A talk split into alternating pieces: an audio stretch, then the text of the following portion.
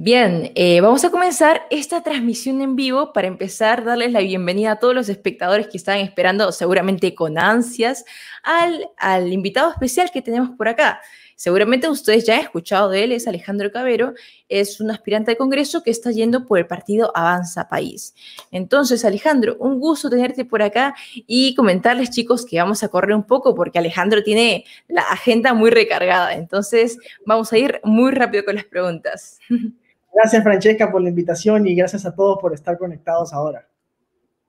Bien, Alejandro. A ver, eh, comentarte que ahora que se acercan las elecciones, comprenderás tú, ¿no? Que muchas personas tienen dudas y no, no solamente quieren conocer a los candidatos presidenciales, también quieren conocer a sus aspirantes al Congreso, candidatos como tú. Es por eso que comentarte también que el partido Avanza País, de hecho, es un partido que ofrece propuestas muy atractivas y seguramente eh, los espectadores quieren escuchar acerca de las propuestas que tiene tu partido, pero tú también. Entonces, vamos a comenzar con una pregunta que tengo pensado hacerla a todos los invitados que tenga en mi canal. ¿Con qué ideología te defines? A ver, yo he dicho en varias oportunidades que soy un liberal, que soy un liberal de derecha, creo tanto en la libertad económica como creo en la libertad política, creo que las dos son la misma cara, las dos caras de una misma moneda, ¿no? Eh, creo profundamente en que la otra cara de la economía y mercado es el Estado de Derecho y el sistema democrático, ¿no? Y, y hacia ahí voy, eso es un poquito lo que yo he defendido toda mi vida, eh, y es lo que trato de llevar, lo voy a querer llevar y defender en las propuestas económicas de reforma política y también eh, en las propuestas de, de, como congresista, ¿no? Interesante, Alejandro. Mira, contarte que ya te habrás dado cuenta, ¿no? Que el nombre de mi canal dice muchas cosas de mi ideología política y de mi ideología con la que me siento más identificada. Entonces, vamos a comenzar por un tema que realmente a muchos eh, les resulta un dolor de cabeza pensar. Hablo del tema económico. Comprenderás tú que ahora, después de muchas medidas que lamentablemente han traído resultados pésimos, hay muchas personas que están desempleadas, que, bueno, tienen necesidades y lamentablemente están atravesando ese tipo de cosas con un gobierno muy restrictorio, ¿no? Entonces, eh, por eso voy a comenzar por este lado, ¿bien? Ahora, te quería preguntar, em, hablando del lado económico, ¿tu partido piensa reducir los gastos públicos, es decir, hacer recortes? Y coméntame, ¿de qué manera? O sea, a través de qué leyes, de qué normas, en qué medidas. A ver, Francesca, mira, son varias cosas que tenemos que hacer para poner en marcha la, la, rueda de la economía en el Perú. ¿no? La pandemia lo que ha hecho es mostrar una serie de falencias estructurales en el Estado. O sea, nosotros hemos tenido un modelo que ha funcionado bien, un modelo económico que ha funcionado bien, la gente ha hecho su parte en la calle, la economía ha hecho su parte, los peruanos hemos creado riqueza, trabajo, empleo, pero el Estado no se ha modernizado a la misma velocidad, ni ha, ni, ha, ni ha ido a la misma velocidad que ha ido la gente en la calle. Entonces, hoy día estamos viendo en un país en piloto automático ¿no? Cómo, esta, cómo este estado se vuelve una carga más que en un impulsor de los sueños de las personas, ¿no? Y se vuelve, se vuelve una, una gran barrera eh, para que el Perú, luego de años de crecimiento económico, pueda dar un gran salto cualitativo hacia, hacia, vamos, hacia, hacia reformas de segunda, tercera generación que nos permitan llegar a ser un país moderno, eventualmente, luego de 30 años de crecimiento económico. Eh, y, digamos, la pandemia lo que ha hecho es mostrado estas falencias, ¿no? Exacto luego estas falencias del Estado. Entonces, tenemos que resolver estas falencias del Estado por un lado, y por otro lado tenemos que volver a echar a andar la economía. Son las dos cosas las que tenemos que hacer. Resolver el problema del ¿Cómo? Estado. ¿Cómo? Ahí viene la propuesta de Hernando Soto. Reactivar la economía. ¿Cómo? Hernando Soto, en el primer capítulo de su plan de gobierno, hace un cálculo que si nosotros, eh, durante el primer año de gobierno, destrabamos los proyectos mineros, petroleros, que hoy día están listos para arrancar. No te estoy hablando, ojo, del potencial minero del Perú o del potencial del Perú, que es enorme, eh, incluso comparado con otros países del mundo. Los proyectos que ya están listos para salir, ¿no? Y que no salen por falta de voluntad política, por algún conflicto político, porque hay un burócrata que no quiere firmar, porque tiene miedo de firmar o porque no tiene las reglas claras para firmar, ¿no? Un papel, una licencia, lo que sea. Entonces, si nosotros ponemos en marcha esos proyectos, durante el primer año de gobierno podemos inyectar en la economía hasta 37 mil millones de dólares. directamente al bolsillo de la gente, creando cadenas de valor que pueden generar hasta 150 mil nuevos puestos de trabajo, sin endeudarnos, sin expropiar a nadie, sin subir impuestos y sin tocar los ahorros de la gente, ¿no? Entonces, eso es crear riqueza, porque a veces cuando los gobiernos o cuando los candidatos políticos de izquierda piensan que reactivar la economía es que el Estado gaste, que el Estado haga, viene López Alaga y te dice que hay que hacer un gran plan ¿no? Hay que hacer un plan Marshall keynesiano, el Estado, el gasto público. No saben que en realidad lo que engrosa la torta es el sector privado, es crear riqueza del sector privado. O sea, Hernando tiene 40 años trabajando la idea de que el capital de los pobres, los activos de los pobres que están en la informalidad, hoy día si tú los incorporas a la formalidad y los pones en valor, pones en valor los activos y el capital del, de los sectores populares del Perú, puedes inyectar riqueza en la economía para que el sector popular tenga acceso a crédito, tenga acceso a capital, ¿no? Y que hoy día no tienen, ¿no? Que el 70% de los peruanos no tienen la posibilidad. Entonces, eso es importante para reactivar la economía. ¿No? Alejandro, sabes, a mí también me llama mucho la atención eh, la carrera que tiene Hernando de Soto. Déjame contarte que es una persona que admiro mucho tanto como economista como de lado personal. ¿Sabes? La propuesta que tuvo en su plan de gobierno, hablando respectivamente de la informalidad, me llama mucho la atención porque él ya viene trabajando ello, ah, digamos, en otras experiencias, y hablo de, digamos, experiencia internacional. Ahora, justamente por eso la siguiente pregunta va de acuerdo a ello. Mira, entonces, ¿qué era el Partido Avanza País con el territorio peruano no castrado? Es decir, con ese territorio informal. Eh, tú comentaste acerca de la minería. Yo tengo en cuenta que hay muchos negocios informales, pero quiero enfocarme en este aspecto porque me sorprende hasta ahora cómo es que más de 500 mil trabajadores mineros son informales. Y tú sabes, ¿no? Que, eh, digamos, trabajar de manera informal, muy aparte de que conlleva riesgos, hace que estas personas pierdan oportunidades. Entonces, ¿Tú crees que realmente e, este plan eh, a corto plazo posiblemente eh, nos ayude a salir de la crisis económica en la que estamos hundidos? Mira, tú has tocado un tema muy importante que es el tema de los catastros, por ejemplo. En el Perú lo que no existe es un catastro, digamos, formal, único, de quién es dueño de qué y dónde en el Perú. ¿no? Es falta de un sistema formal de registro de propiedad. Pero cuando tú vas a las comunidades o vas a los asentamientos, la gente sabe quién es dueña de qué. Solamente que la gente, no es que la gente no sepa quién es dueño de qué y dónde, ¿no? O sea, la gente cuando tú vas sabe perfectamente yo soy dueño de esto, pero es, es posesión, no propiedad, ¿no? Entonces, la gente sabe quién es dueño de qué. El problema es que no tiene un mecanismo centralizado para poder poner en valor esa propiedad. Porque finalmente lo que pone en valor un activo, y eso lo dice este librito que tengo acá que se llama El Misterio del Capital, que se lo recomiendo a todos que lo puedan leer, que es el libro, uno de los libros de emblema de Hernando Soto, es que el, el, activo no vale solo porque tú le des a la persona un papel que lo reconozca. Claro, el título de propiedad. El activo vale porque tú lo conectas en cadenas de valor y pones en valor no solamente el activo, sino su potencial, ¿no? Hernando cita a Aristóteles en el libro diciendo que Aristóteles decía desde la antigua Grecia que el potencial de la cosa siempre es mayor que la cosa misma, ¿no? Siempre. Eh, eh. Entonces, eso Entiendo, Alejandro. Perdón que sea tan abstracto con esto, pero esto es bien importante porque eso aplica para un taxi, para una casa, para una mina, para un pozo de petróleo, para una comunidad nativa, aplica para todo en el Perú. Entonces, y es la clave para crear riqueza nueva para quien no la tiene. Y ese es el, ese es el Exactamente. Alejandro, comentarte que justamente, bueno, para quienes no conocían mucho acerca de la trayectoria de Hernando de Soto, también planteó algo parecido en la época del terrorismo, ¿no? Y vimos que trajo buenos resultados. En realidad, esta es una de las propuestas que más me llama la atención de su plan de gobierno. Pero muy dejando de lado un poquito el plan de gobierno, tú sabes que ahora que se acercan épocas de campaña, lamentablemente, digamos, eh, la mayoría de peruanos no se no tiene el lujo de leer el plan de gobierno de grandes candidatos, ¿no? eh, y a veces solamente se deja llevar por la campaña. Entonces, esa es una pregunta que seguramente muchos espectadores han estado haciendo, porque al igual que yo, hay muchos que estamos en la mira, ¿no? De, de estos candidatos como Hernando de Soto, que hace algunos días por lo menos no, en lo personal, no lo había visto tan activo, no lo había visto en muchas entrevistas a comparación a otros candidatos. Entonces la pregunta va en esto.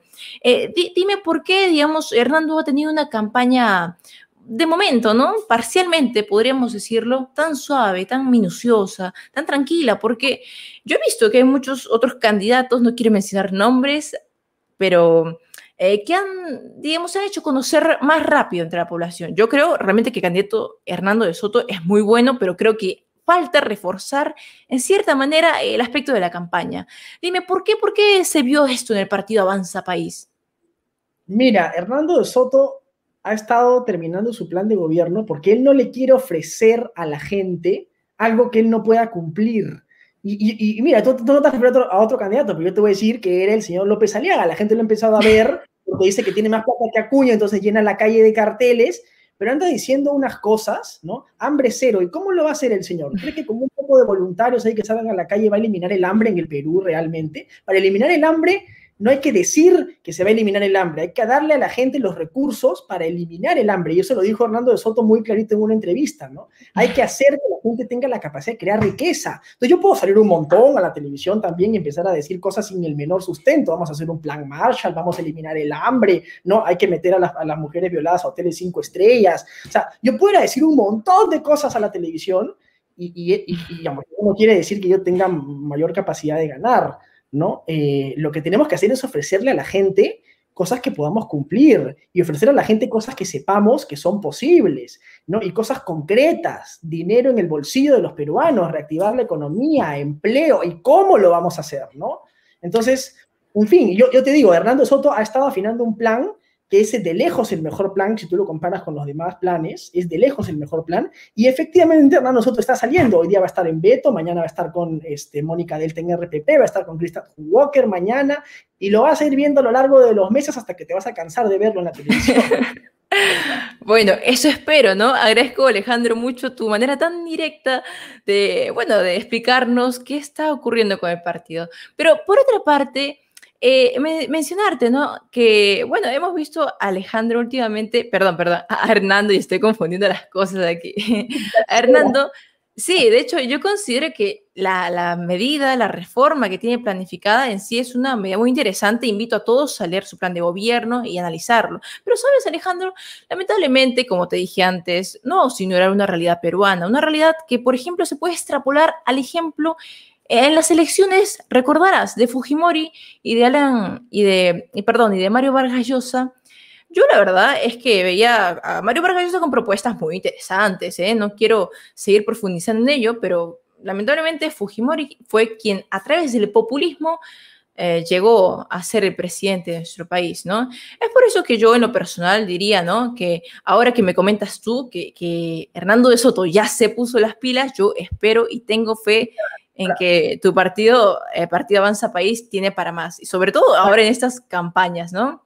Francesca, mira, déjame, contarte algo muy cortito que me parece bien importante. Claro, tú, has hablado, tú, has hablado, de la realidad peruana, ¿ya? Y de si las propuestas de Hernando están o no están adecuadas a la realidad peruana. Hernando de Soto, digamos, los trabajos de campo que dan origen, gran parte de los trabajos de campo, porque son trabajos de campo también internacionales, pero gran parte de los trabajos de campo que dan origen al otro sendero, sobre todo, y al misterio del capital, son trabajos de campo estudiados en el Perú, con la realidad peruana. O sea, los, el otro sendero del misterio del capital no son, son trabajos con una enorme investigación de campo que tienen como fruto estas dos publicaciones, trabajos de campo empíricos en la realidad del Perú, que luego han servido incluso para elaborar tesis a nivel internacional. O sea, el caso peruano y la informalidad peruana, que es un drama que hasta el día de hoy no podemos resolver porque nadie con las ideas correctas ha llegado a resolver el problema al poder, ¿no? Eh, ha, sido, ha sido fruto de, la posibilidad de resolver estos problemas en muchos otros países del mundo. Hernando ha estado por, varios países del mundo eh, atacando el mismo problema con muy buenos resultados. Y, y además debería ser un motivo de orgullo que el origen de la tesis esté en el Perú. ¿Y sabes cuál es el origen de la tesis? Déjame contarte para que, para que la gente que nos escuche sepa, ¿no? Y, esta historia eh, la cuenta Enrique Gersi, además que es uno de los hoy día más... Sí, sabe, justamente le he escuchado, ¿no? Creo que ella entiende más o menos por nada, pero por favor, sea un poco breve, ¿no? Para ir más con las preguntas. es, uno de, los, de, los, de los enemigos más grandes, Hernando de Soto, que tiene Enrique, Enrique Gersi, pero el mismo cuenta que fue el propio Hayek cuando Hernando de Soto lo trae al Perú, ¿no? Y Hernando de Soto lo va y lo lleva a pasear al centro de Lima y Hayek agarra y mira el centro de Lima y le dice, esto me parece a mí la Inglaterra del siglo XIX, en, la Lima de 1970, ¿no? Y la conclusión de la, de, la, de, la, de la, observación de que Hayek le hace a Hernando de Soto es lo que Hernando de Soto le lleva a él a postular su tesis de que lo que ocurre en la historia de los países es la formación continua y paulatina de capital, ¿no? Y que evidentemente el Perú está en un estado de formación capital preindustrializado como los países grandes del primer mundo y que lo que nos falta es elaborar un mejor sistema para formar capital. Y, así es como, y así es como nacen las ideas, o sea, de la inspiración de Hayek incluso, ¿no? Entonces... Increíble, yo también escuché esa anécdota y, me quedé eh, muy encantada. De hecho, ustedes pueden revisar que tengo un video de la biografía de Hernando de Soto en la que cuento eso porque no podía faltar. Alejandro... de inspiración de Hayek o sea, las tesis las han inspirado y nos vienen a decir a nosotros progres, que no sé qué. tranquilo, tranquilo, que ya vamos entrando poco a poco. Por ahora vamos con el tema económico, que creo que tenemos en claro, ¿no? Eh, cuáles son los ejes importantes que tratar. Bueno, Alejandro, me has hablado mucho de la informalidad, ¿no? Tú sabes que bien, para un trabajador, eh, digamos, le requiere un esfuerzo ser formal en nuestro país muy aparte de la burocracia, requiere pagar impuestos y otro tipo de, bueno, de cosas que en realidad hacen que la persona informal deteste o por lo menos tenga miedo a ser formal. Entonces yo te preguntaría, ¿cómo se plantean reducir los costos de formalización si los que plantean los costos son las municipalidades y estas tienen autonomía propia? No son solo las municipalidades, Francesca. En general, el el problema en el Perú no es la, no es la, Hernando lo que dice siempre es, el problema en el Perú no es la informalidad, sino la excesiva formalidad es el problema.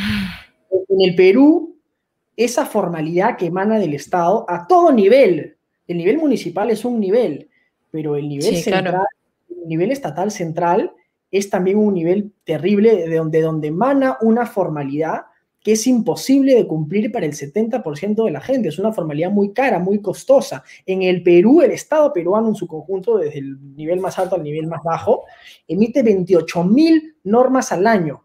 Más o menos unas 106 normas al día, según calcula el propio Hernando, ¿no? ¿Qué micro, pequeña empresa puede cumplir con esa cantidad de normativa? Entonces, hay cosas muy concretas que podemos hacer para reducir eso. Desde Exactamente, Alejandro. E, es un espanto escuchar estas cifras, pero comentarte la, forma, ¿no? Es que déjame comentarte, disculpa que te interrumpa, pero es que estamos cansados de, de, políticos que nos vengan con promesas hermosas, pero hay que cuidar las formas, ¿no? Hay que preguntar cómo. Ya, dos cosas muy concretas ahí. Primero, un 2 por 1 regulatorio, que lo he planteado Adriana Tudela y lo estoy planteando yo también, me parece muy importante. Por cada regulación nueva que emite el Estado, tiene que eliminar dos, por ejemplo, ¿no? Eso sería una gran cosa para, para avanzar. Yo quiero además crear una comisión en el Parlamento que se dedique a derogar leyes. El Parlamento nos para dando leyes y leyes y leyes que no sirven para nada o que más bien nos obstruyen la vida de los ciudadanos, ¿no? Yo quisiera una comisión que se dedique a evaluar si las leyes que se han dado han sido positivas, han tenido un impacto económico positivo y si no han funcionado y nos han hecho la vida más difícil, derogarlas.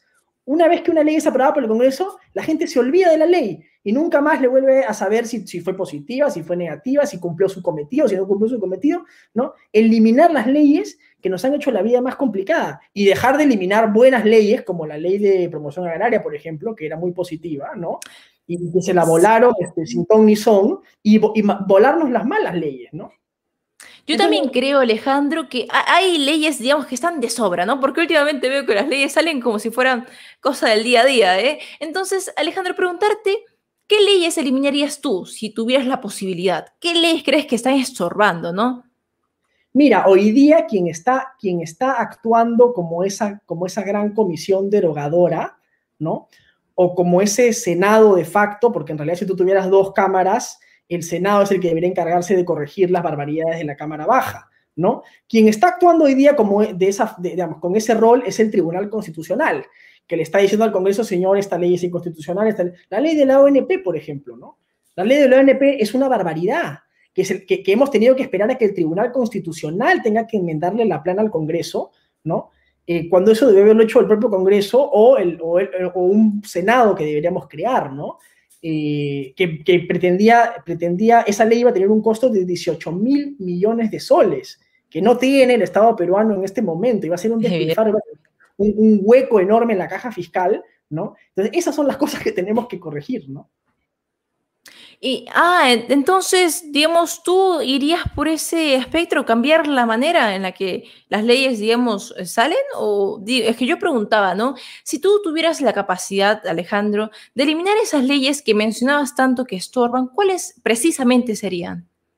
Esta de la ONP que te digo, que es una ley ah. que existe, que la aprobó el Parlamento y que ha tenido que derogarla el Tribunal Constitucional. Felizmente la derogó el Tribunal Constitucional. Si no lo hubiera derogado el Tribunal Constitucional, hubiéramos tenido que ir a la comisión para ver la posibilidad de poder derogarla, ¿no? Ahora, y también creo que al mismo tiempo necesitamos, y te decía que en paralelo creo que es importante, eh, crear un Senado de la República, ¿no? Porque es más difícil dar leyes populistas y demagógicas en dos cámaras que en una, sola, una sola, cámara, ¿no? Es más difícil incluso vacarte un presidente en dos cámaras que en una sola cámara.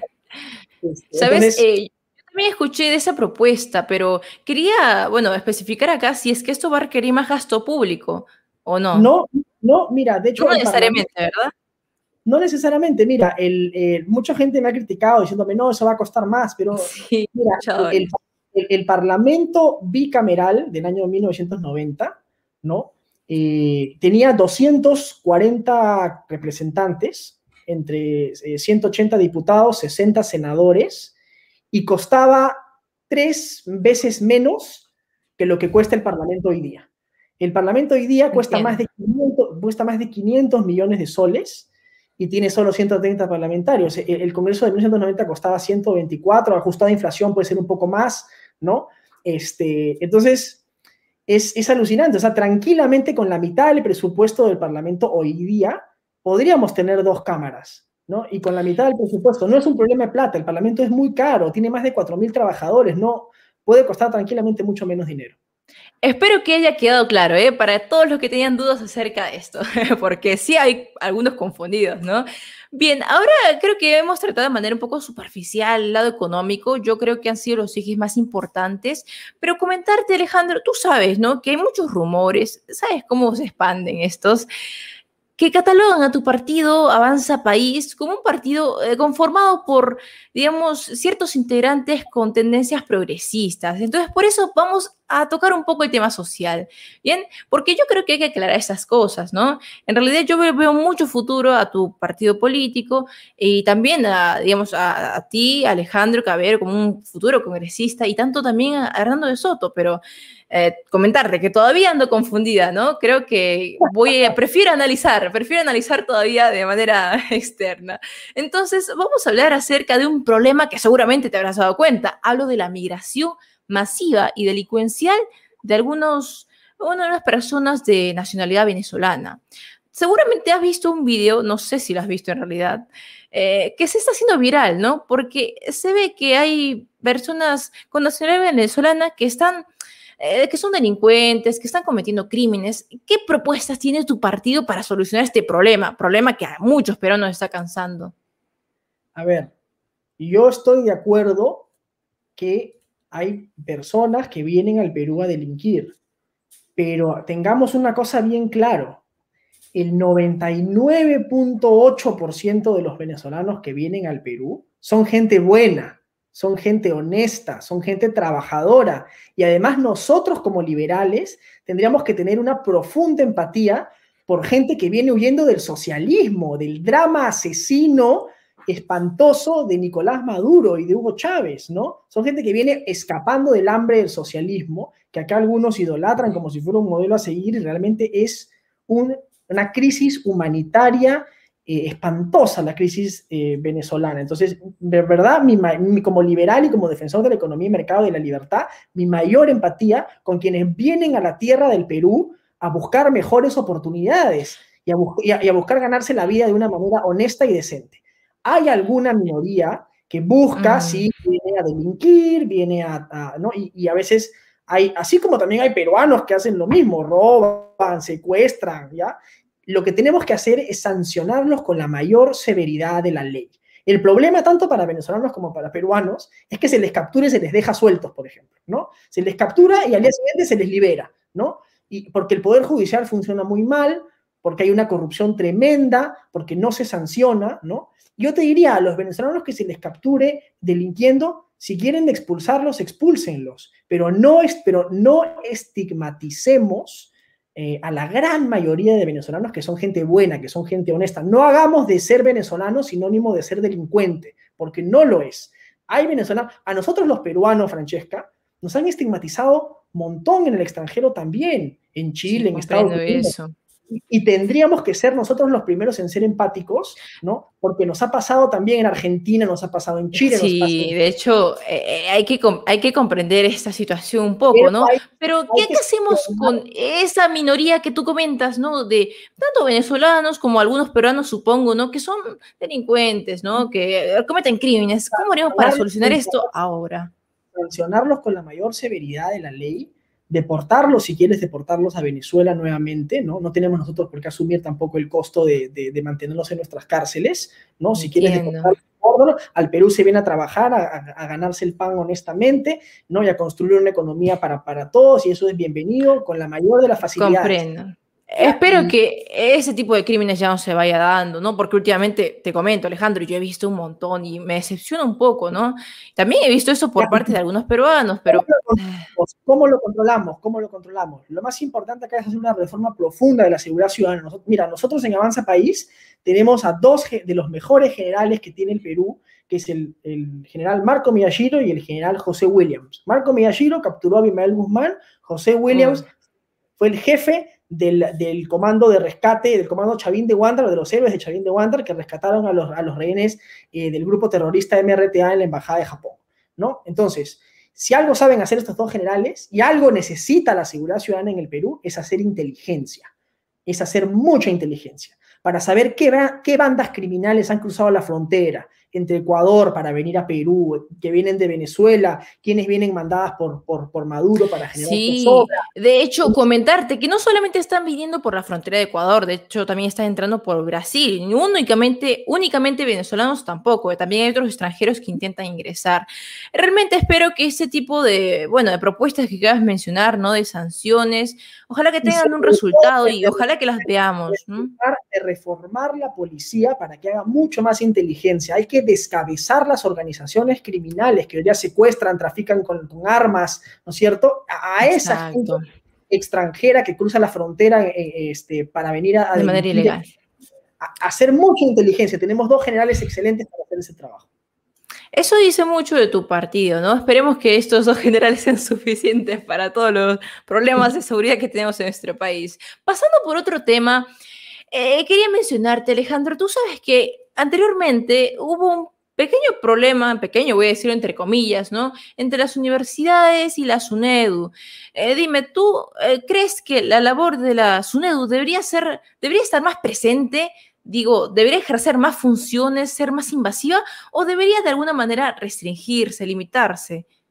No, yo creo, yo creo que, a ver, la SUNEDU ha sido positiva porque nos ha dado cierto estándar de calidad el problema con la SUNEDO, el problema de fondo con la SUNEDO, es que su criterio de calidad no ha ido eh, en correlación o no ha ido de la mano con un criterio de accesibilidad a la educación superior. Porque muchos de estos, eh, muchos de estos eh, criterios de calidad que, se, que pide la SUNEDU, determinado número de profesores a tiempo completo, con maestría, con infraestructura de tal, de tal calidad, ¿no? Este, todo eso tiene un costo. Francesca. Todo eso cuesta. Tener profesores de más calidad con determinado número de maestrías a tiempo completo, infraestructura, laboratorio, eso, déjame terminar un segundo, eso cuesta, ¿no? Entonces, eso automáticamente se traduce en, en, pensiones más caras para los alumnos. Y hoy día tenemos más de siete universidades en Lima que cobran más de cuatro mil soles la pensión el mes, ¿no? Entonces, necesitamos ir a un componente de, de accesibilidad, porque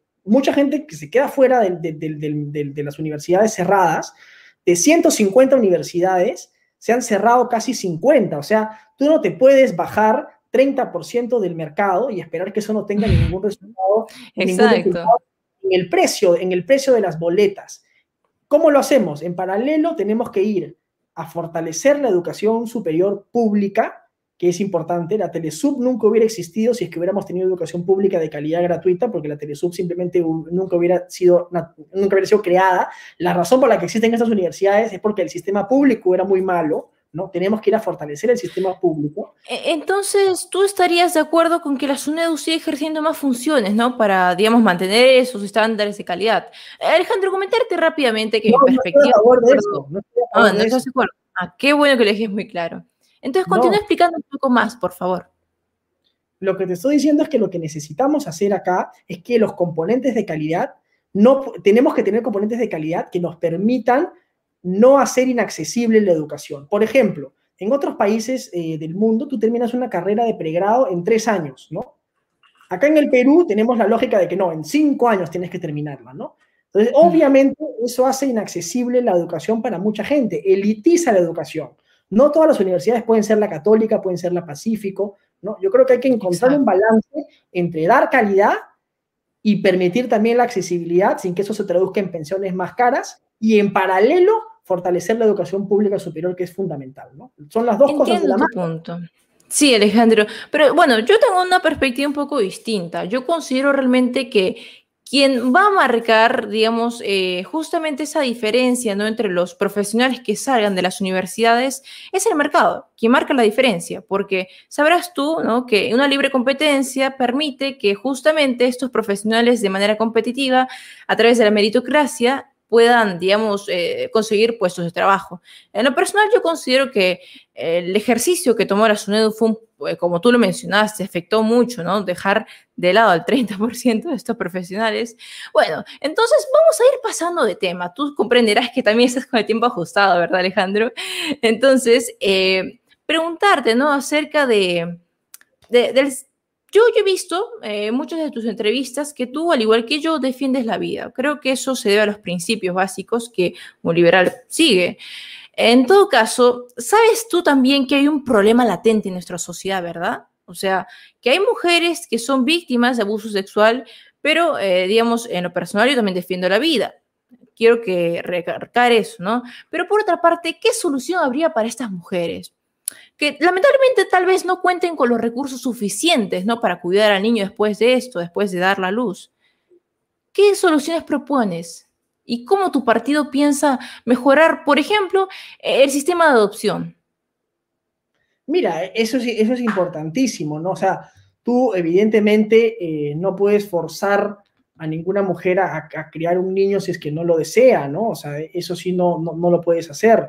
Eh, entonces, nada, lo que tienes que hacer es fortalecer el, sistema de adopciones, ¿no? Y, tienes que, claro, ¿cómo? Tienes, que fortalecer, por ejemplo, espacios como, como ya existen hoy día en alianza, por ejemplo, con, con organizaciones religiosas, existe eh, el, el, pericultorio Pérez Araníbar, ¿no? Eh, necesitamos fortalecer también desde el Estado, porque eso es algo finalmente que, puedas, que necesita y debe hacer el Estado, las, los espacios de, desarrollo de estos niños para que puedan ellos finalmente eh, crecer como personas, educarse eh, y, poder... Entiendo.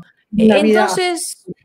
E-, eso lo tiene que hacer, evidentemente, el Estado, lo tiene que hacer el Ministerio de Desarrollo e Inclusión Social, y, tiene que ser un, tipo de programa social, así como tú tienes hoy día programas sociales como Cunamás, Caliguarma o Pensión 65, este tiene que ser un espacio, tiene que ser un programa eh, social diseñado para eso, ¿no? Esto requeriría más gasto público, ¿verdad? Bueno, evidentemente, evidentemente, claro, evidentemente que sí, ¿no? Porque si no, digamos, eh, salvo que tú lo puedas hacer en asociaciones público-privadas, ¿no? donde tú podrías finalmente eh, licitar eh, la concesión de uno de estos espacios a una empresa privada, pero finalmente eso también se financiaría con gasto público, porque lo tiene que financiar el Estado, ¿no?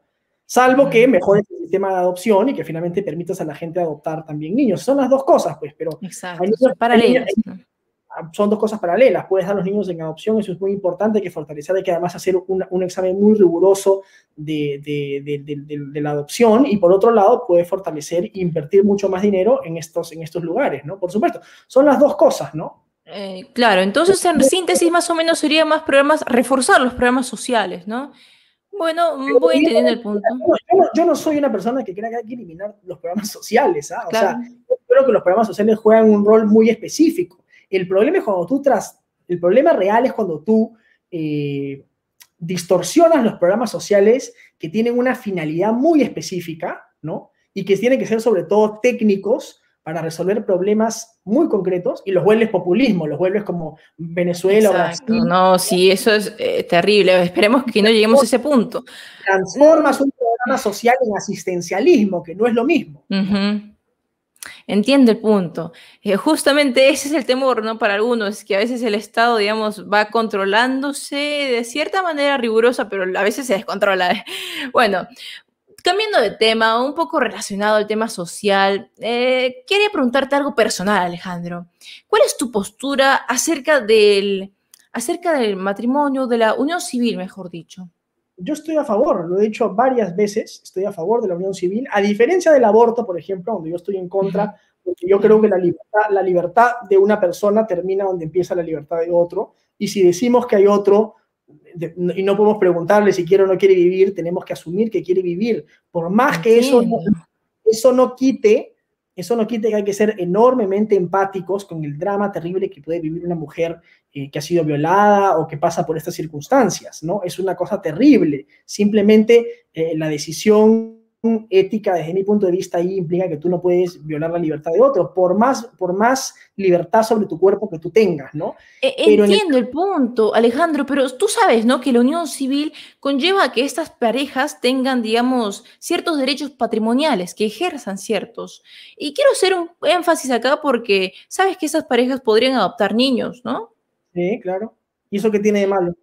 Mm, no, es que digo, tú sabes bien que una persona cuando nace eh, tiene un orden natural. Lo digo porque eh, considerando... Continúan, tranquilo.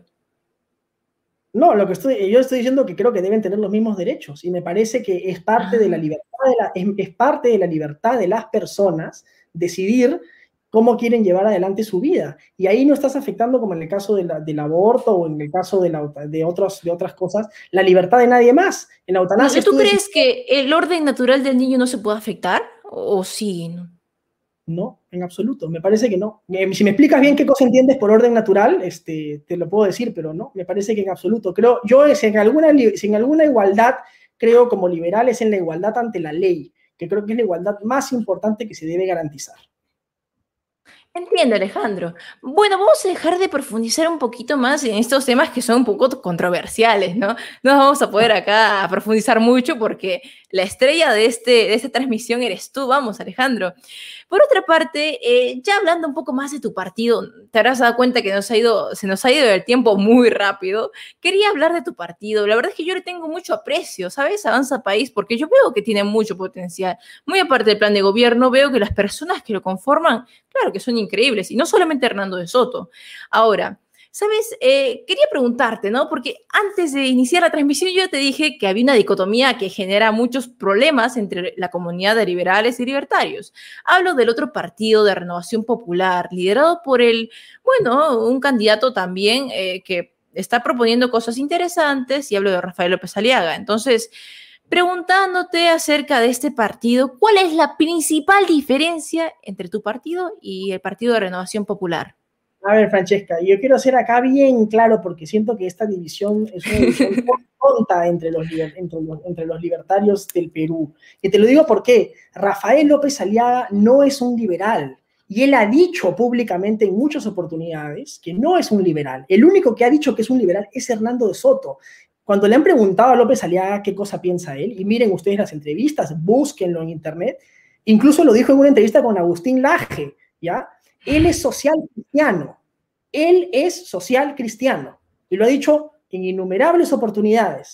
Él no es un liberal. Entonces yo no sé por qué los libertarios están tan entusiasmados con un candidato como Rafael López Aliaga, cuando Rafael López Aliaga lo que propone es un plan keynesiano para el Perú, que eso es pura intervención estatal. Mientras Hernando de Soto te dice, reactivemos y pongamos en valor el capital y los activos de la gente para crear capitalismo popular, él te dice, usemos al Estado para tener un gran plan Marshall en el Perú. Eso es keynesianismo 1.0, ¿no? Entonces... Muchas gracias. Ah, continúa, tranquilo. Segundo, segundo. López ha dicho, yo soy social cristiano, ¿no? Yo soy social cristiano. Y López Aliaga, en lo social, es conservador. Él cree que el Estado debe meterse no solo en tu billetera, sino también en tu cama, ¿no? Entonces, a mí eso, a mí eso no me parece correcto. Y yo como liberal no puedo apoyar a López Aliaga. Lamentablemente no lo puedo hacer porque como liberal creo que la libertad económica y la libertad política son dos caras de la misma moneda, ¿no? Ahora, estos no son temas, digamos, fuera de controversia. ¿Qué hace la, la, izquierda por lo general? Si algo tenemos en común, digamos, los liberales, los libertarios y los conservadores, es que nosotros estamos evidentemente en contra del socialismo. Y eso es generalmente lo que claro. nos une. Y es el 80% de las cosas en las que estamos de acuerdo. Obviamente la izquierda usa estos temas polémicos y nos los tira como bombas para que nosotros nos matemos y nos preguntemos todo el tiempo si estamos a favor del aborto o estamos a favor de la unión civil o estamos a favor de la eutanasia y nos empiecen a bombardear con estas cosas porque ellos saben que esos temas dividen y dividen no solamente acá en el Perú, dividen en toda América Latina. Busquen en internet ustedes debates entre liberales tan reconocidos a nivel de América Latina como Gloria Álvarez, como Antonella Martí, por ejemplo, con Agustín Laje, Javier Milei, y van a ver que se sacan la mugre con posiciones tan eh, diferentes, ambos siendo abiertamente libertarios. Entonces, no son temas sencillos de, de, de, de tratar, entiendo, sí. Sobre todo ahora, claro, no podemos dividirnos, pero, ¿no? Ahora que estamos cerca pero, de las elecciones. Pero, pero, pero, pero, pero, López Aliaga no se autodefine como liberal. Señores libertarios que nos están escuchando, tengan eso bien. Él es social cristiano, lo ha dicho, no lo, no lo he dicho yo. Entonces, este... Nos ha quedado muy claro, Alejandro. Pero comentarte, ¿no? Que yo había escuchado que, bueno, que Hernando de Soto planteaba en la economía una socialdemocracia, o sea, plantear una economía social de mercado, quiero decir. Bueno, esos son puntos que también se reflejan en su plan de gobierno, en cierta manera. Entonces, ahora que ya estamos, eh, por favor, Alejandro, un poco calmado y entendí la diferencia tan grande que existe entre ambos partidos, espero que esta aclaración ¿no? sea de valor para cada uno de los espectadores que tenemos actualmente. Y bueno, por otra manera, ¿sabes? De otra, bueno, quiero cambiar de tema, ¿no? Porque no, no, no queremos amargarnos aquí el día, Alejandro. No, no, por favor, termina, termina el día tranquilo, ¿no? Es, es, el, es la emoción. Exacto, sí te entiendo, tranquilo. Pero, ¿sabes? Yo había escuchado que habían problemas, digamos, no sé si problemas, bueno, tal vez es una manera muy eh, fea de decirlo, ¿no? Pero había escuchado que, por ejemplo, eh, un aspirante al Congreso de tu partido Avanza País habría insultado de manera un poco nefasta, ¿no? A Hernando de Soto. Les pongo en contexto, chicos, yo tampoco conozco mucho de ellos, simplemente vi un video y pues me sorprendió, ¿no? Entonces quería mostrarles, eh, a ver si ustedes pueden ver, ahorita voy a compartir pantalla. Disculpen, chicos, que se vea así, que lo tenía preparado por acá. Entonces, eh, Alejandro, ¿qué puedes comentar de ello? Voy a compartirles esto a los demás para que puedan ver. Yo no voy a repetir la frase que dijo Mario Vargas Llosa. Yo no tengo temor de decir, usted es un pobre hijo de puta. Bueno, creo que se ha podido escuchar claramente entonces, Alejandro, pedirte más que todo tu opinión acerca de ello, ¿no? Yo realmente aprecio mucho al Partido Avanza País. Te, te, cuento, te cuento, te cuento cómo ha pasado, porque creo que es bien importante aclarar este tema que es evidentemente eh, complejo. El señor que está parado ahí es el señor Julio Sumerinde. Él es un candidato, o bueno, era, porque ahora está en proceso, está en proceso disciplinario dentro del partido, ¿no? Eh, el señor Sumerinde era candidato número dos al Congreso por Arequipa, ¿ya? Y el señor Sumerinde, simplemente porque durante un recorrido de campaña, como suele ocurrir, digamos, en, muchos, en muchos espacios, ¿no? el señor quería estar parado al lado de Hernando de Soto, quería figurar con Hernando de Soto, quería que Hernando de Soto lo abrazara, que le diga qué bonito es. Lamentablemente, por una cuestión de horario, de, de, presencia, no todos pueden figurar en el mismo momento, ni todos pueden figurar con la emoción y con la prioridad que todos quisieran figurar. Lamentablemente, quien ha estado en una campaña política antes conoce perfectamente que todos los candidatos en una caravana se quieren parar al lado del candidato, todos en la caravana quieren estar con el candidato, y no siempre, no siempre es posible, no siempre se puede, no siempre es viable. Este señor, este señor se molestó porque no se le dio la importancia que él esperaría se le hubiese dado y se le ocurrió insultar a Hernando de Soto de la, de, de la peor manera. Evidentemente, Hernando Soto no le echó nada al señor, no, no es que le ha, dicho ningún agravio, ni le ha dado ningún insulto, ni le ha, ni le ha generado ninguna cosa este, que justifique esa, esa reacción eh, evidentemente eh, y poco feliz. Entonces... Sí, de hecho, a mí también me preocupó mucho, ¿no? Creo que los que han visto el video se habrán dado cuenta. Sido inmediatamente separado, a, a celebrarte un proceso disciplinario en el partido y, ser, y evidentemente va a ser sancionado, ¿no? Pero eso no tiene nada que ver con que, con que Hernando haya hecho algo que pudiese de alguna manera justificar esa reacción, ¿no? Eh, sí, lamentable, evidentemente lamentable. Hay gente que quiere figurar un poco más y que se siente relegada y que se le ocurre que por esa razón justifica insultar a una persona de esa manera. Totalmente condenable, totalmente condenable. Eh, exacto, de hecho yo también vi esa, bueno, esa reacción muy bueno, que me dejó sin palabras en realidad por parte de este, bueno, ex aspirante al Congreso, ¿no? Que creo que ya está desertando. Pero, ¿sabes? Esto nos deja un poco, digamos, eh, de un mal sabor de bocas, ¿no? Porque a veces esto puede insinuar que el partido no está tan unido, ¿no? Porque déjame contarte que estamos a las, eh, una fecha en la que, bueno, se supone que eh, un partido debe estar conformado de manera sólida, ¿no? Espero que por lo menos ese tipo de cosas no se vayan dando, ¿no? Porque yo me preocupé mucho por el partido cuando vi esto. A diferencia de otros partidos, digamos, he visto que están un poco unidos, ¿no? Y también espero lo mismo para este partido. Por otra parte, em, preguntarte, ¿no? De manera muy ligera, tampoco no sé si te has enterado de esto, pero he escuchado, he escuchado, ¿no? Que Hernando de Soto no quería ir al programa de Juliana Oxenford. Ahora, espera, espera, antes de que los demás me digan que Juliana no es periodista ni más, yo creo que fuera de la persona que sea, Hernando de Soto debería aprovechar ciertas oportunidades, ¿no? Para darse a conocer ahora que ya tiene el toro por las astas y va a empezar a hacer buena campaña, espero. Mira, lo vas a ver, si no estuviéramos ahorita en, entrevista, estaría, Hernando está ahorita en este momento en Beto a Saber en Willax. Yo no sé si seguirá porque hemos empezado antes. Sí. Va a estar ahora en este momento en, en Willax, así que ahí lo puedes ver no tiene que ser necesariamente Juliana la única persona por la que tú puedas ver y escuchar a Hernando de Soto. Mañana va a estar con Mónica Delta, en la mañana en RPP, va a estar con Christian Walker también, y seguramente lo vas a ver hasta el cansancio al final de la campaña, ¿no? Yo no sé por qué Hernando no habrá ido ayer donde, donde Juliana, yo no he hablado con él el día de hoy, sus razones tendrá, sus motivos tendrá, la verdad que yo no los conozco, se los puedes preguntar a Hernando de Soto, y a la eh, de hecho, seguramente esperaba no eso también. No va, a ser la única, no va a ser la única ni la última vez que lo vayas a ver en televisión. Al contrario, al contrario. Va a verlo mucho más seguramente. Eso espero también, ¿eh? Espero que su campaña se dé de mejor manera ahora. Em, bueno, Alejandro, mira, comentarte, ¿no? Que ahora que en realidad, Juliana, yo no voy a dar mi perspectiva acerca de esta, bueno, esta, este personaje tan conocido, pero por lo menos eh, quería mencionarte que esta, esta mujer, digamos, no diría pues en aprietos, pero ha estado con otros candidatos y pues ha hecho, ha sido muy directa, no, tampoco, ha atacado mucho, ¿no? Eh, hablo de Rafael López Aliaga, por ejemplo, ¿no? que cuando tuvo una entrevista con él, las cosas se salieron de control para ella, por lo menos. No sé si se trata, no sé si se trata de, que, de que ella pregunte mucho o el otro señor no sabe responder bien. ¿No? bueno, eso lo dejamos eh, para los eh, espectadores. Espero que ustedes mismos saquen sus conclusiones. Bueno, por otra parte, Alejandro, ¿sabes? Hay muchas personas que piensan, lamentablemente, ¿no? Que tu partido político Avanza País tiene relación con el Fujimorismo. Yo ahora no entiendo qué relación encuentran ello, pero por favor, sácanos las dudas, ¿no? Al comienzo nos decían que estábamos ligados a la izquierda, ahora estamos ligados al, al, Fujimorismo, de ahí nos estamos ligados al terrorismo, en fin, nos han acusado de tantas cosas que realmente yo ya me parece este, inverosímil realmente.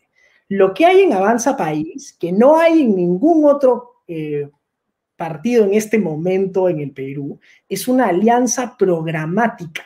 A diferencia del señor López Aliá, el señor Guzmán, este, señor Lescano, el señor Acuña, o menos aún el señor Forsyth, nosotros tenemos una alianza programática en función de ideas bien concretas y bien distintas al resto de partidos políticos, ¿no? Entonces, este, y, en el partido hay gente con una trayectoria más de izquierda, hay, una, hay gente con una trayectoria más conservadora, hay gente con una trayectoria liberal, como la tengo yo, ¿no? Claro. todos y todos coincidimos, coincidimos en las ideas de Hernando de Soto. Porque Hernando de Soto, él no es un caudillo como el señor Acuña, que, que cree que él merece ser presidente porque se llama César Acuña. Todos en el partido Hernando de Soto es presidente porque tiene las mejores ideas. Y lo que, está llevando, lo que, está llevando, al gobierno son ideas. Entonces, eso es lo que nos une en este momento y, y en buena hora si nos puede unir a gente muy distinta, ¿no? Perfecto, me quedó muy claro, Alejandro. Y quería hacerte una pregunta más personal, ¿no? Yo también comparto tu admiración por Hernando de Soto. De hecho, creo que es uno, tal vez, bueno, es uno de los mejores candidatos. Eso es innegable. Por otra parte, eh, quería preguntarte, hablando de ti, hablando de Alejandro Cabero, ¿por qué la gente debería votar por ti? ¿Por qué, digamos, eh, yo debería votar por ti? Mira, a mí una de las cosas que me llevó a postular ahora eh, además de la tremenda crisis que vive el Perú y que, y que, si no hacemos algo para resolverla, la va a pagar nuestra generación, la vamos a pagar tú, Francesca, yo y los jóvenes que nos están viendo, porque el país en el que vamos a vivir es el país de los 10, 15, 20 años que vienen, que van a pagar las consecuencias de lo que no hacemos hoy. Y el país que endeudemos hoy, vamos a pagar eso, esa, esa deuda con nuestros impuestos los próximos 10, 15, 20 años, ¿no? Y, y, e incluso la vamos a pagar vamos a pagar hasta con nuestras pensiones en 50 años es que nos terminamos de despilfarrar toda la plata del Estado. Entonces, eso por un, por un sentido de urgencia de lo difícil que está viendo el país. Pero la segunda cosa es porque yo quiero ir al Congreso a defender ideas. Toda mi vida he defendido ideas eh, liberales, libertad económica, libertad política, defensa de la economía y mercado, oposición al socialismo. Y yo quiero ir a defender eso. Y lo que más me entusiasmó a mí de esta candidatura y de haberlo hecho tan joven en la vida, porque yo en realidad pensaba entrar en política bastante más adelante, el haberlo hecho ahora fue haber tenido la posibilidad de ir con una persona como Hernando de Soto, ¿no? Y, y, y una persona que está llevando ideas y que quiere ir al gobierno porque tiene ideas y porque quiere defender ideas. Y yo quiero ir al Parlamento ser un soporte de eso. Yo no voy a defender intereses personales, intereses empresariales, a decir que soy moradito, que es la combinación del rojo de la izquierda y el azul de la derecha, entonces nosotros estamos en el medio y no defendemos nada, ¿no? Vamos a ir a defender terrenos muy claros y muy concretos. Y hasta ahora, y yo hasta el día de hoy siento que la derecha liberal en este país no tiene una representación parlamentaria que defienda con firmeza las cosas que hay que defender los cimientos económicos que tanto progreso han traído en el Perú, pero que al mismo tiempo te diga, oye, ¿sabes qué? También hay muchas cosas por mejorar. Y lo que tenemos que hacer es defender lo bueno y dar un gran salto al futuro eso es lo que yo quiero defender. Entiendo tu motivación, Alejandro, me, sorprende mucho. Más bien, quería preguntarte algo, eh, una, una, no sé si es una pregunta o una afirmación de un usuario, ¿no? Supongo que, espero que tomes esto como recomendación, tal vez, y hablo del partido en general, ¿no? Es, y lamento antes de eso no haberlo leído antes, es que la charla con nuestro querido invitado estaba muy emocionante, ¿eh? Usuario superior, bueno, sale su nombre, no sé por qué, eh, Alejandro te dice, eh, si Hernando de Soto no empieza a salir más en internet o en televisión, su candidatura peligra. Yo en cierta manera compartí esta opinión hace unos días, ¿no? Pero gente, ya lo hemos visto en la televisión. Alejandro nos acaba de mencionar todavía que hoy iba a estar en directo, así que hay que tenerlo en cuenta. En la televisión. Bueno, eh, Alejandro, ¿qué te parece si te hago preguntas muy cortas? Quiero que seas muy concreto con esto, ¿bien? Bueno, bueno, está bien. Eh, simplemente te voy a decir una palabra o el nombre de alguien, ¿no? Eh, para que me digas lo primero que se te viene a la mente, así súper rápido. Entonces, a ver, eh, Rafael López Aliaga. Social cristiano, no liberal. Fujimori. Grandes reformas económicas. PPK. Quiso hacer mucho, no pudo. Hernando de Soto la gran oportunidad que tiene el Perú. Avanza país. Un partido que ha logrado una coalición de ideas. Renovación Popular. Un partido que no sé qué cosa cree. Liber Progre.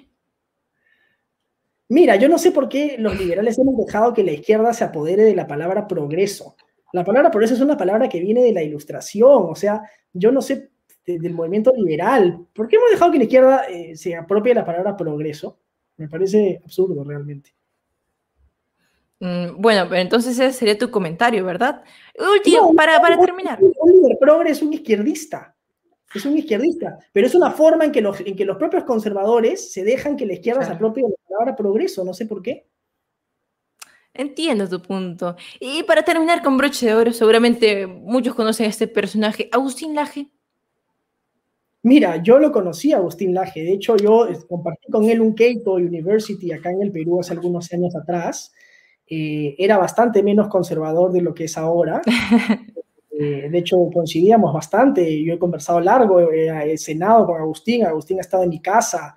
Eh, somos, somos buenos amigos. No hablo con él hace tiempo, pero en su momento fuimos buenos amigos. pero evidentemente yo creo que es muchísimo más conservador que yo, ¿no? bueno, pedí, Alejandro, que seas un poquito concreto, pero valoro tus palabras. Realmente eh, espero, por favor, que hayan escuchado todo el mensaje y nos ha querido dar nuestro querido Alejandro. Mencionarles que realmente en lo personal yo le deseo muchos éxitos en su carrera política. Eh, recuerden que él es un candidato que está yendo por el partido Avanza País con el número 14, ¿verdad? Eh, bueno, con el eh, gran economista Hernando de Soto. Espero que esta charla haya sido muy fructífera, sobre todo para sacarle las dudas a los espectadores que tenemos, porque yo te dije, hay mucha controversia, mucha discusión por dos partidos. Entonces creo que ya nos han dejado claro muchas ideas, por lo menos. ¿Cierto, Alejandro? Eso espero, tú me lo dirás, no lo sé. si has las ideas, no lo sé. bueno, queridos espectadores, espero que por lo menos para ustedes, ya saben, ustedes ya tienen claras las ideas, los partidos y comentarles que se vienen más entrevistas porque, como ya les dije en el anterior directo también, todavía no me decido, prefiero analizar, digamos, de la manera más crítica, ¿no? A cada uno de los partidos, pero también a los candidatos al Congreso y también a los candidatos a la presidencia. Hasta aquí ha llegado, Alejandro, ¿quieres decir unas palabras, unas últimas palabras tal vez, o no? Sí, mira, creo que hay algo importante cuando uno piensa en su voto a la presidencia o piensa en su voto al Congreso, ¿no? Eh, si ustedes, digamos, si para, para votar por mí no tienen que coincidir en el 100% de mis ideas, para coincidir en el 100% de mis ideas tendrán que ser mis clones o tendrán que, que ser yo para pensar exacta. Nadie, nunca, al menos yo, ningún voto que yo haya emitido en mi vida ha sido por una persona que yo te diga, comparto el 100%. 100%. nunca me ha pasado a mí, no sé si a alguno de ustedes les ha pasado, nunca ocurre, ¿no? Cuando uno decide su voto, lo que hace es, trata de, dar horizontes, rumbos, hacia dónde va esta persona, hacia dónde va a apuntar esta persona, qué cosa defiende esta persona, dónde está la muralla, ¿no?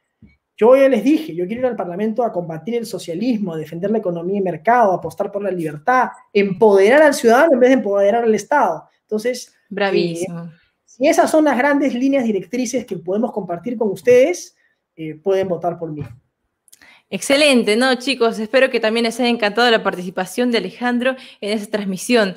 Eh, comentarles que les agradezco a todos los espectadores que han estado por aquí. Sé que es un poco tarde, así que espero que duermen temprano nada más. y comentarles, ¿no? Que eh, agradezco la participación de cada uno, también de nuestro, nuestro querido amigo Paralelo 33, que, bueno, también conoce cierta parte de nuestra realidad peruana, ¿no? Y también agradecerle, ¿no? Realmente hay un usuario que nos aportó algo económico, decirles que esto me ayuda a seguir, a continuar con el canal. Realmente no tiene nombre, así que de todas maneras le agradezco mucho. Hasta aquí terminó el directo, chicos. Nos vemos en el siguiente. Gracias. Ha sido un gusto. Gracias a todos. Igual